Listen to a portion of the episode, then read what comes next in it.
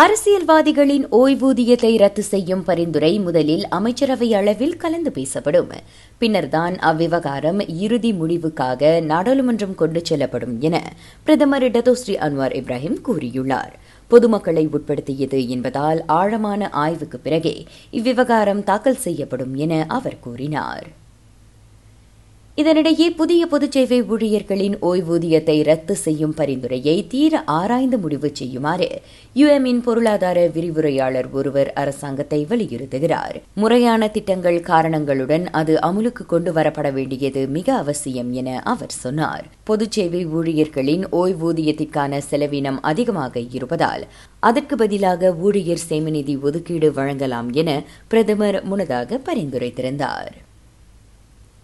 கேலில் spa, உடம்பு பிடி மையங்கள் மற்றும் ரிஃப்ளெக்ஸாலஜி மையங்களுக்கான வியாபார உரிம விண்ணப்பங்களை இடைநிறுத்தம் செய்வதற்கான தேவை குறித்து அரசாங்கம் ஆராய்கிறது.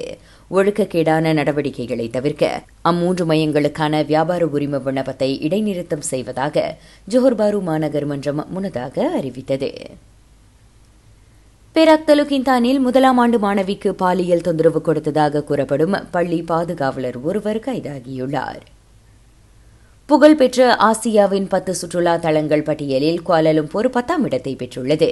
ஜப்பானின் டோக்கியோ முதலிடம் வகிக்கும் வேளை தென்கொரியாவின் சியோல், வியட்நாமின் ஹாலோங் பே ஆகியவை அடுத்தடுத்த இடங்களில் உள்ளன.